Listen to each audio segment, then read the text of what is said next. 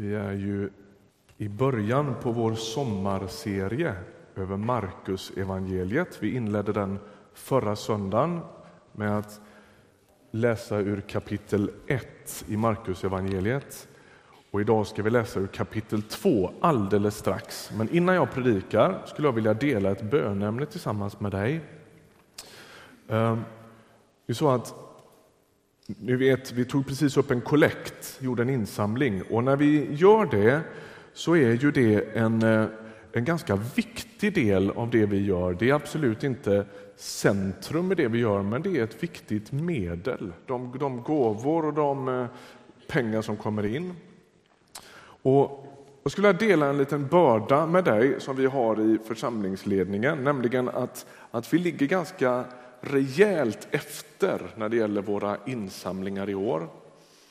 Om vi skulle slå ut det, det är ju så här att vi har ju tagit i ganska, vi tog ju höjd ganska rejält i år och sa att vi vill möjliggöra en hel del bra fräscha satsningar. Vi finns i utåtriktat arbete på alla möjliga olika sätt. Vi har en eh, god medarbetarstab och vi vill vara med och plantera församling i Skäggetorp och vi vill satsa på mission i ganska stor utsträckning.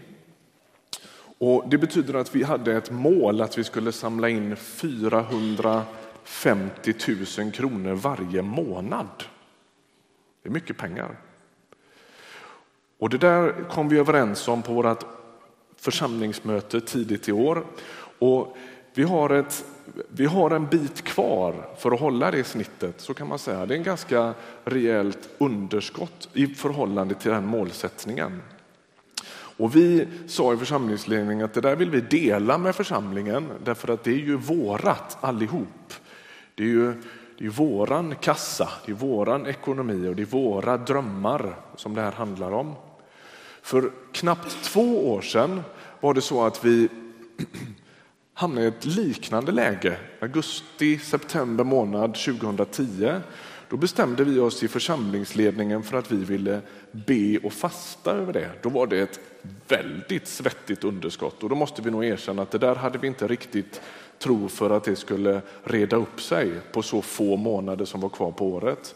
Men vi inledde bön och fasta för det och det anmärkningsvärda hände att allt det där klarade upp sig till årsskiftet. Gud hörde bön och människor sköt skuldran till på ett alldeles särskilt sätt. Så jag är egentligen inte ute efter att ge någon, något brandtal om, att, om, om, om var och ens givande, utan jag skulle vilja att vi gemensamt ber för detta. Är ni med på det? Och att vi gör det nu, men att vi också gör det hemma. Och att du ber över var du finns i det. Eh, det man kan slås av är ju att om det är möjligt att hämta hem, för det här är nämligen en liten trend som finns, att vi börjar svagt på året och så hämtar vi hem det så småningom. Och man kan ju inte låta bli att tänka vad bra det vore om vi höll höstnivå hela tiden. Ska vi be? Herre, nu ber vi för det här. Tack att du har Det står att allt guldet är ditt, allt silvret är ditt. Till sist så är det du som står för alla resurser. Allt är ditt, inget är ju egentligen vårt. Vi, vi ser runt om i, inte minst i Europa, hur snabbt det kan tas ifrån oss. Hur, hur osäkert det här med ekonomi och kalkyler och nationalekonomi är. Vi förstår att till sist så råder vi inte riktigt över det. Men herre, nu vill vi be för det som har med vår egen församling att göra. Och vi ber för, för, för den, eh, de mål och de drömmar vi har satt upp. Vi önskar få utbreda ditt rike, vi önskar få döpa många, många fler. Vi önskar få vara med i, i fler församlingsplanteringar de närmaste åren. Och Herre, vi ber att ha resurser till det. Vi vänder oss till dig och vi ber att du ska hjälpa oss i den här frågan. Herre, tack att du hör oss när vi ber. Tack att du hjälper oss med våra prioriteringar. Tack att du utmanar oss i vårt, vår fartblinda konsumism. Och Herre, vi ber att få investera i det som har med ditt rike och din, ditt utbredande att göra. Herre, rör vi allt fler människor i Linköping. Verka allt tydligare inom vårt missionsengagemang. Var med i församlingsplanteringen i Skäggetorp. Herre, låt ditt rike komma. Låt din vilja ske. Låt människor få, få tag på dig. Låt, låt människor i, i, allt större utsträckning börja följa dig. Herre, vi ber att våra pengar skulle få vara med och bidra till det. Tack att du hör oss när vi ber. Amen. Ta gärna med dig det böneämnet och eh, för dig som vill ha en siffra. En del vill inte det och en del vill det. Så, så är det så att om vi ska snitta mot de där 450 000 per månad så ligger vi i snitt 75 000 efter per månad. Så det är lite att hämta tillbaka. Så är det. Men be för det och fundera över din roll i det. Vi lämnar det så länge och så ska vi läsa Markus kapitel 2. Vi ska inte läsa hela utan en av de här fyra tydliga texterna eller avsnitten som finns här. Och vi börjar i vers 13. Markus 2 och 13. Och han gick längs sjön igen alla människor kom till honom och han undervisade dem. När han gick där fick han se Levi, Alfaios son, sitta utanför tullhuset och han sa till honom, följ mig. Och Levi steg upp och följde honom. När Jesus sedan låg till bords i hans hus, då var det många tullindrivare och syndare som låg till bords tillsammans med honom och hans lärjungar, för det var många som följde honom. När de skriftlärda bland fariseerna fick se att han åt med syndare och tullindrivare, då sa, han till sina, då sa de till hans lärjungar, äter han med tullindrivare och syndare? Jesus hörde det och sa, det är inte de friska som behöver läkare utan de sjuka. Jag har inte kommit för att kalla rättfärdiga utan syndare. Tänk dig ett riktigt föraktat yrke, en yrkeskår som du har lite svårt för. Som det är lätt att bli arg på.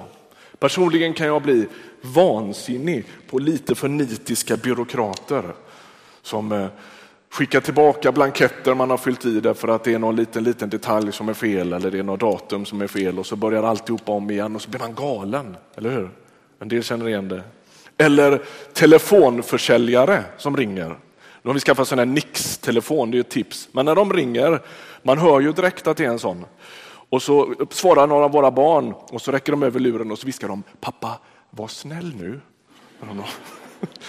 För de vet att jag har otroligt svårt för det när de ska bli lite sådär tjenis, vet, hallå Freddan. Vem är du? Vem är du? Vad vill du sälja?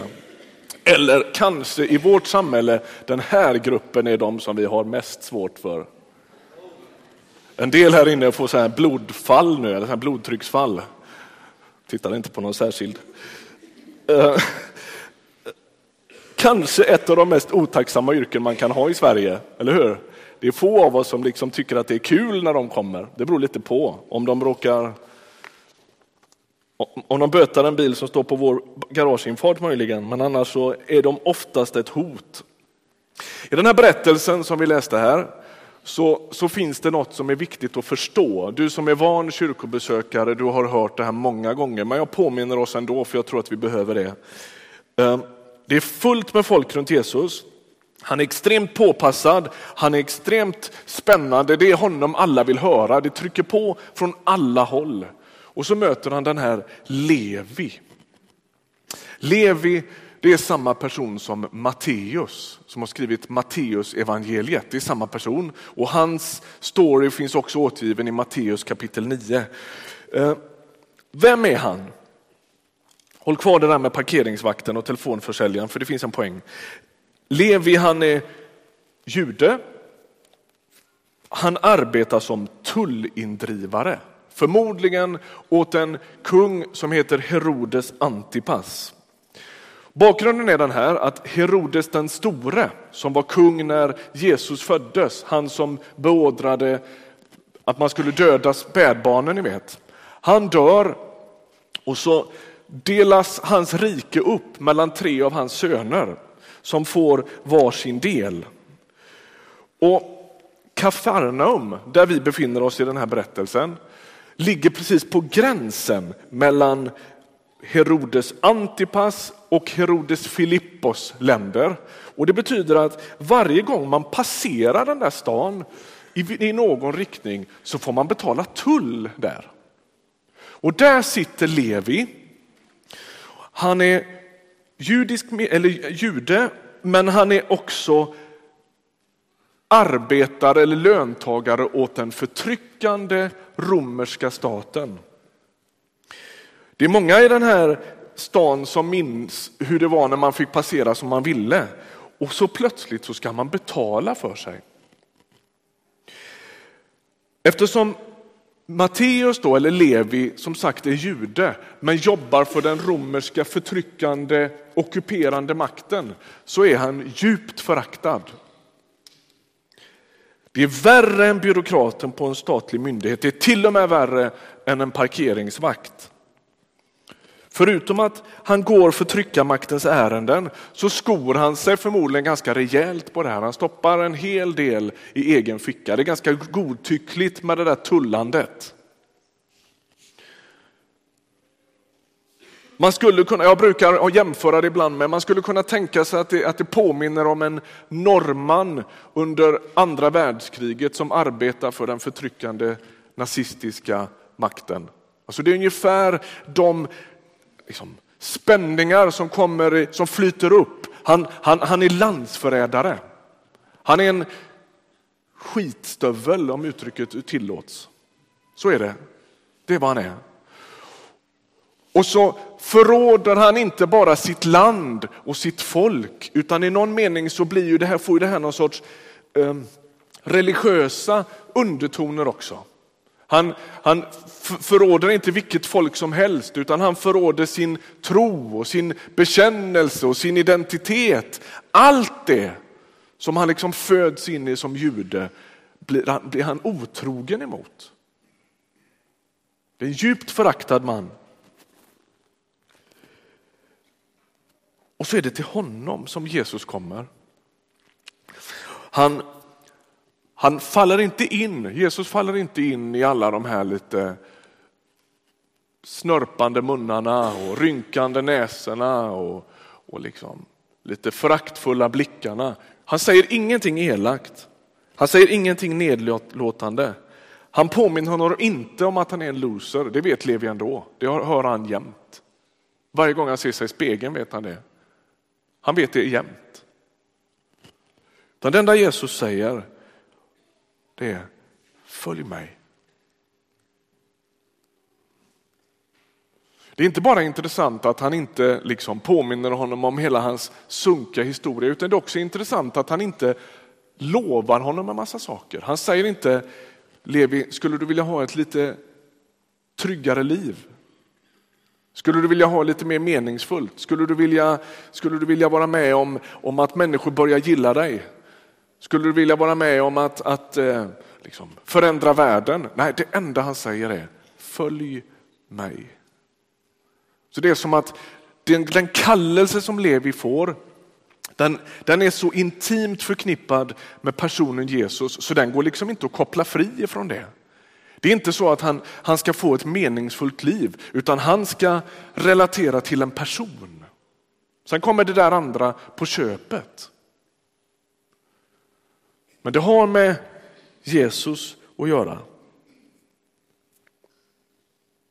Bara en liten passus. Levi har arbetat för Herodes som alltså är judarnas kung. Och så byter han kung han byter spår. Och det är inte förrän långt senare, Markus han bygger upp det här, så ett antal kapitel senare, i kapitel 8, så är det Petrus som talar för lärjungarna när han säger du är Messias, alltså du är judarnas kung, säger han till Jesus. Ser du hur det är som att det sker ett sånt skifte i, i, i Levis liv och han byter kung. Det är vad han gör. Han byter kung. Det är vad som hände här innan när vi hade dop. Då byter man kung. Ni vet vad vi sa förra veckan, den urkristna bekännelsen i urkyrkan, det var Jesus Kristus är Herre. Det var det man landade i och det Levi gör så småningom, han förstår det nog inte då, men det han gör så småningom det är att han bekänner en ny kung.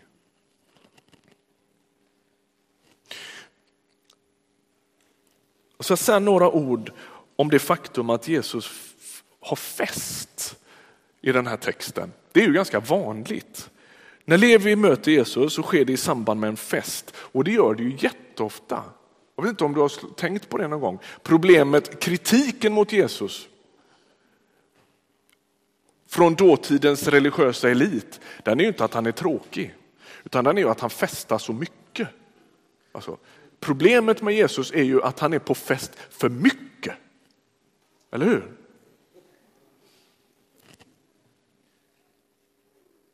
Gång på gång i gamla testamentet och i nya testamentet så beskrivs det som kallas för Guds rike. Det beskrivs som en hejdundrande fest. Det är intressant. Som att ska man ge en bild av Guds rike så är det inte så långt ifrån. Det är en ganska god metafor att tala om ett kalas. Lyssna från gamla testamentet när det talas om det kommande riket där Messias är kung. Så står det så här.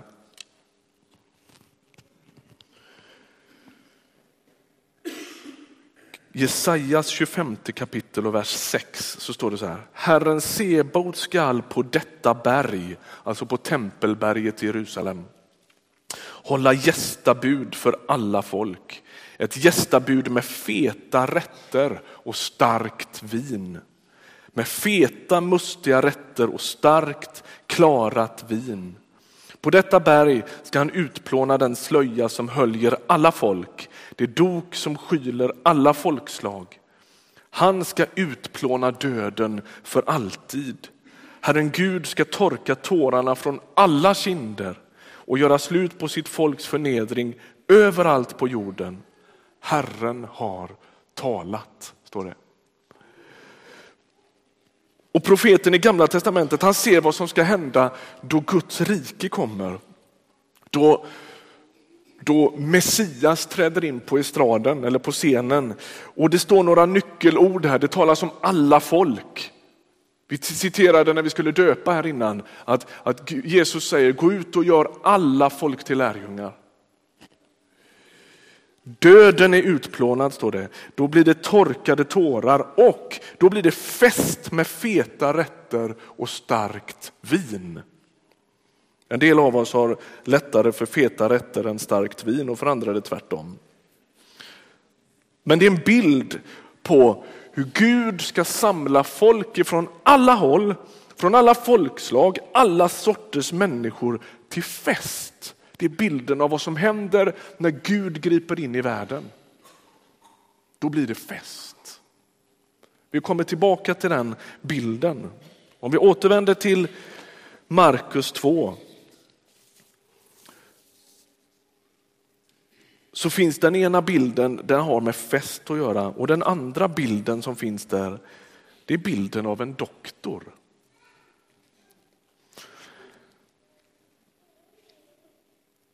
Det är inte de friska som behöver läkare utan de sjuka, slutar den här texten. Och det är som om Jesus säger, hur skulle det se ut om US södra entré bara passerades av människor som var kärnfriska? Om folk kom joggande in genom dörrarna till akuten om stressade läkare och sjuksköterskor ägnade hela sin uppmärksamhet åt folk som hade perfekta blodvärden, god kondition och friska hjärtan. Va? Det, det duger inte va? Så kan man inte ha det. Sjukhuset är självfallet till för dem som inte mår bra. Det är därför vi har sjukhus. När någon säger jag har varit på sjukhuset så är vår första fråga, jaha, vad är det då? Vad är det som är fel? Eller hur? Och så talar Jesus till de här fariseerna som inte inser sitt eget behov av hjälp, som inte har någon som helst kontakt med sitt behov av upprättelse, barmhärtighet och nåd, utan som känner sig tämligen färdiga. Religiösa proffs. Och så försöker han få dem att förstå hur Guds hjärta funkar. Hur, hur Jesus är läkaren som ständigt söker upp den människa som bäst behöver honom. Hela det här kapitlet börjar med berättelsen ni vet om när, när eh, några vänner hissar ner en lam man genom taket. Och, och Jesus säger dina synder är förlåtna. Och det blir som ett sus där. Vem tror han att han är? Han kan väl inte förlåta synder? Och sen för att ni ska tro och förstå att jag kan förlåta synder så säger jag ta din bädd och gå. Och så gör han det. Alltså, läkaren kommer för att bota människans djupaste skada. Läkaren kommer med barmhärtighet. Läkaren kommer med upprättelse. Läkaren kommer för att man behöver honom. Han går inte runt på utställningsavdelningar för lyckade människor. Han befinner sig på akutmottagningar. Han möter människors nöd. Och när Jesus ligger till bords hemma hos Levi det här har du hört många gånger, men ändå påminner dig om det. Att, att äta tillsammans med någon i Jesu kultur, det är, det är ett starkt tecken på samhörighet. Vi hör ihop. Vi hör ihop. Och det är det som är så provocerande för fariseerna. Det blir provocerande inte att han äter i största allmänhet, utan med vilka han äter. Att han skickar en signal till både Levi och till människor runt omkring att det här är en tydlig, ett tecken på samhörighet. Jag vill ha med dig att göra. Du är min vän. Och Fariséerna blir så extremt provocerade av det. Och kanske vi blir det också.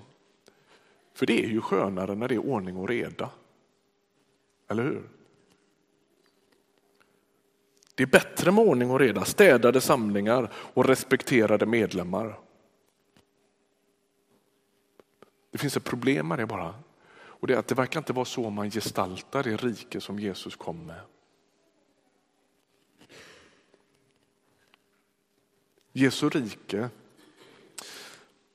ska fullbordas en dag med festernas fest. Jag vet inte om du kan se det framför dig. Så fort vi använder bilder av det så blir det lite platt och lite fånigt och lite beroende på vilken tid vi hämtar de där bilderna från så kan de nästan kännas, liksom, man blir lite orolig. Det finns en, finns en gammal tavla som heter Den store vite flock där det står jättemånga vitklädda människor framför, framför Jesus. Och jag hörde någon som liksom har lite sådär anlag för både torg och, och, och, och, och torgskräck och, och klaustrofobi och allt möjligt. Bara titta på den här tavlan och tänkte, det i all evighet. Liksom. Hur kul verkar det? Få panik. Men det Jesus gestaltar hemma hos Levi, det är någon sorts smak av festen. Nämligen det sammanhang dit kantstötta människor, höjdare i samhället, de som inte, inte platsar, de som är militärer, de som är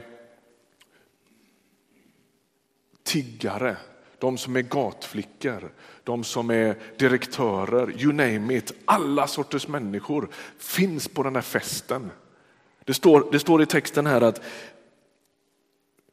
tullindrivare, syndare låg till bords tillsammans med honom och hans lärjungar. Känner du vilken spänning det finns i det uttrycket? Det är alla sorters folk. Det är lärjungar och det är tullindrivare. Det är Jesus och det är syndarna. Alltihopa.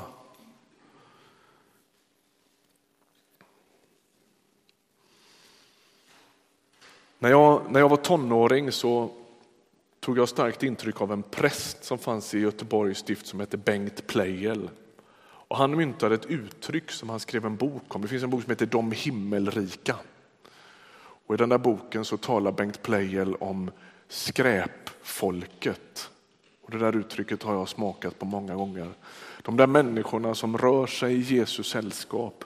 När vi läser de här teckningarna i, i evangelierna om, om, om, människor som fanns runt Jesus så är det långt ifrån liksom, de vattenkammade och, och, och skötsamma och, och, och rätlindiga. Det är ganska rörigt runt Jesus.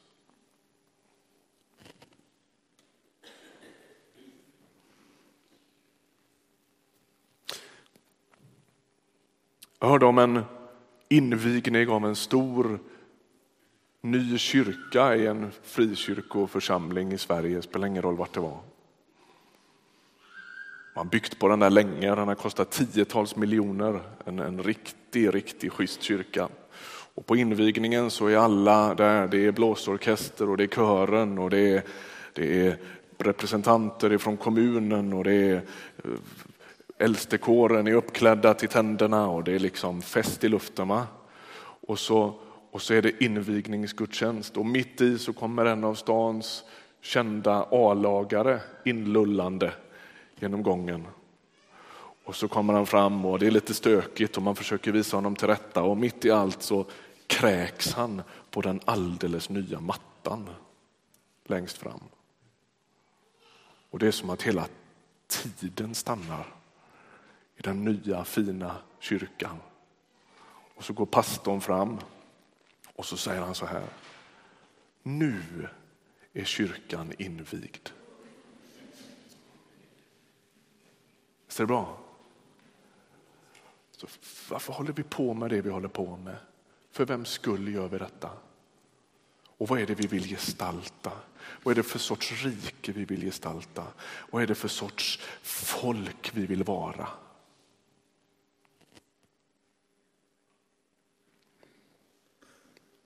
Den bild som tecknas här det är bilden av doktorn som drar runt med sitt följe av skräpfolk på kalas. Det är en bild av vad Guds rike är.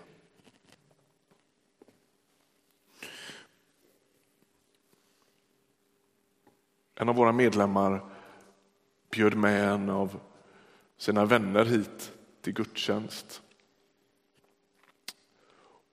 Och hans svar var Nej, jag kan inte komma. Nej, varför inte det? Det går inte att komma till er fina kyrka med ert fina folk för jag äger bara en träningsoverall, sa han. Jag platsar inte där. Och då sa hans vän som är medlem här, ja men det är lugnt, du kan komma. Därför att våran pastor, han står alltid och predikar i blåjeans. Det är inte så märkvärdigt hos oss. Och vet du, det gör jag väldigt medvetet. Jag vet att det finns en och annan kommentar hemma vid kaffebordet om att jag borde klä mig lite proprare. Jag vet det. Jag vet mer än ni tror.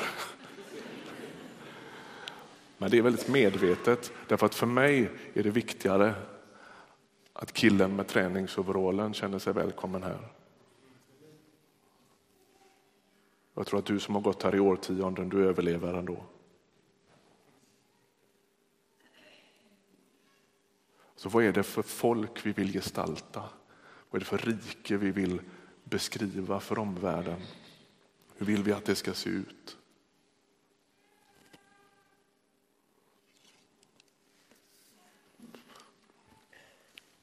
Min bok där.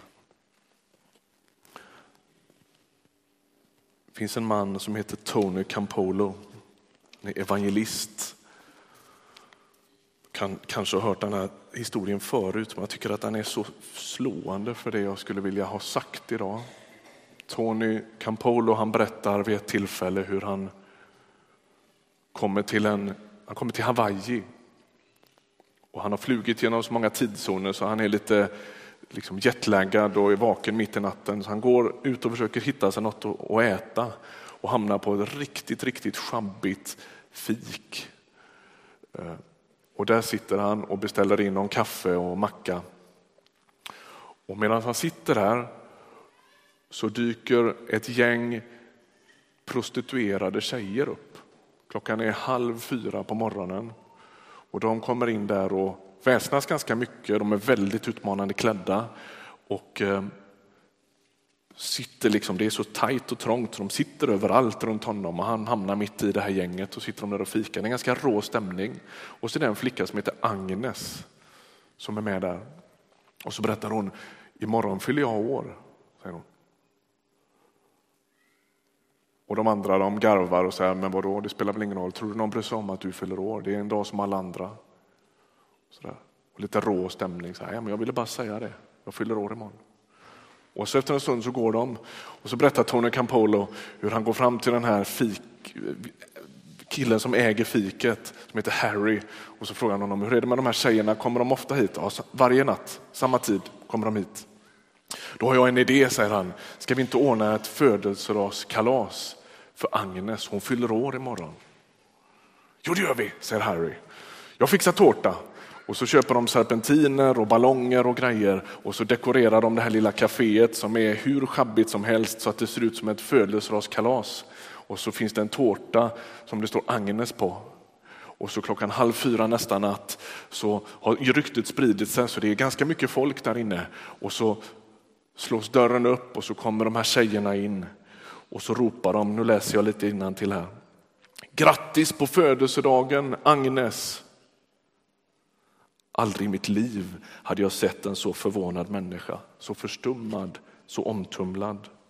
Hakan föll till knäna, benen började skaka. Vännerna fick ta i hennes armar för att stödja henne. Under det att hon fördes fram till en stol vid bardisken stämde vi alla upp i födelsedagssången. När de sista stroferna sjöngs var hennes ögon tårfyllda och när tårtan bars in kunde hon inte längre hålla sig utan brast i gråt. Lite tafatt mumlade Harry. Blås ut ljusen nu Agnes, blås, blås på bara. Om inte du blåser så blåser jag själv. Efter några långa sekunders väntan gjorde han det. Så tog han en kniv och satte i handen på henne och sa Skär dig en bit nu Agnes, sätt igång för vi är alla tårtsugna. Agnes stirrade på tårtan. Utan att lyfta blicken från tårtan sa hon sakta Harry, om du inte har något emot det. Jag menar, är det okej okay om jag, jag menar, är det skulle jag kunna få behålla tårtan en liten stund? Eller gör det något om vi inte äter den med detsamma? Harry skakar på axlarna. Det är okej. Okay. Vill du behålla tårtan så gärna för mig. Du får ta med dig den hem om du vill. Får jag det? frågar hon. Med blicken fäst på mig sa hon. Jag bor lite längre ner på den här gatan. Jag ska ta med mig tårtan hem om det går bra. Men jag kommer strax tillbaka med den, det lovar jag. Hon hoppade ner från barstolen och lyfte upp tårtan som om den var något heligt. Så gick hon sakta och försiktigt mot dörren. Medan vi stod kvar förstummade försvann hon med tårtan. När dörren slog igen efter henne rådde en förvånad tystnad i lokalen. Eftersom jag inte visste vad vi skulle hitta på bröt jag tystnaden med Har ni något emot att jag ber en bön? När jag idag tänker tillbaka på situationen verkar det mer än komiskt att en sociolog leder ett bönemöte med ett gäng prostituerade på ett fik i Honolulu klockan halv fyra på morgonen. Men just då kändes det naturligt.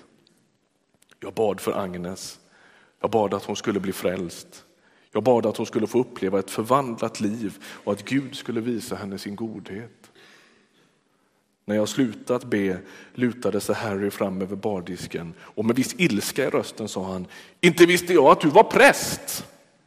Vad är det för kyrka du tillhör? Då infann sig ett av de där gyllene tillfällena när orden bara kom och jag svarade honom, jag tillhör en kyrka som fixar födelsedagskalas för horor klockan halv fyra om morgnarna. Harry hejdade sig och så tog han ny sats. Nej, det gör du inte alls. Sådana kyrkor finns inte. Om det funnits en sån kyrka skulle jag gå med där. En sån kyrka skulle jag vilja tillhöra. Hör du mig nu? Det är som att det bor en farisé i oss allihop. Som rynkar lite på näsan åt folk. Som ser ner på folk som klassar ut folk. Vi är bärare av det allihop. Det är inte de som är fariseerna. Det bor en farisé i mitt hjärta. Är du med nu? Men det jag skulle vilja, det jag skulle önska, det är att våran församling, precis som alla andra församlingar i hela världen, skulle få gestalta den där skräpfolksfesten där Jesus är kung. Och det vi skulle göra då, det är att vi firar framtiden. En dag ska det sitta folk från alla håll, från alla stammar, från alla folk, från alla sociala samhällsgrupper, från alla språk, från alla villaområden, från alla förortsområden, från alla miljonprogram på festernas fest. Och det vi gör när vi är församling, det är att fira det i förtid. Det är att gestalta det. Det är att säga, det är det här som är Guds rike. Jesajas profetia om det här Messiasriket med de feta rätterna och det starka vinet. Det är en bild av att Gud ska bli synlig, att synd ska förlåtas och att det ska bli fest. Och församlingen är den landningsbana där Gud liksom verkar och erbjuder världen just det. Det finns ett uttryck i slutet på kapitel 1 där det står så här, och det kom folk till honom från alla håll. Där har jag suttit hemma och sugit på lite i veckan. Det kom folk till honom från alla håll. Är inte det en ganska vacker bild? Doktorn bjuder till fest. Ska vi be? Herre, tack för att du är här. Tack för att du har låtit oss få vara del i den här gemenskapen. Tack för att vi får tillhöra dig. Tack för att du inte bara har eh, för avsikt att göra våra liv så trygga och safe och trivsamma som möjligt utan tack för att du i samma ögonblick som du kallar på oss så ger du oss ett uppdrag att gestalta ditt rike, att gestalta, att vara en del av ditt folk som vittnar om dig, som säger något om vem du är. Vi ber att få vara det. Vi ber att få vara det. Tack att du hör oss när vi ber. Amen.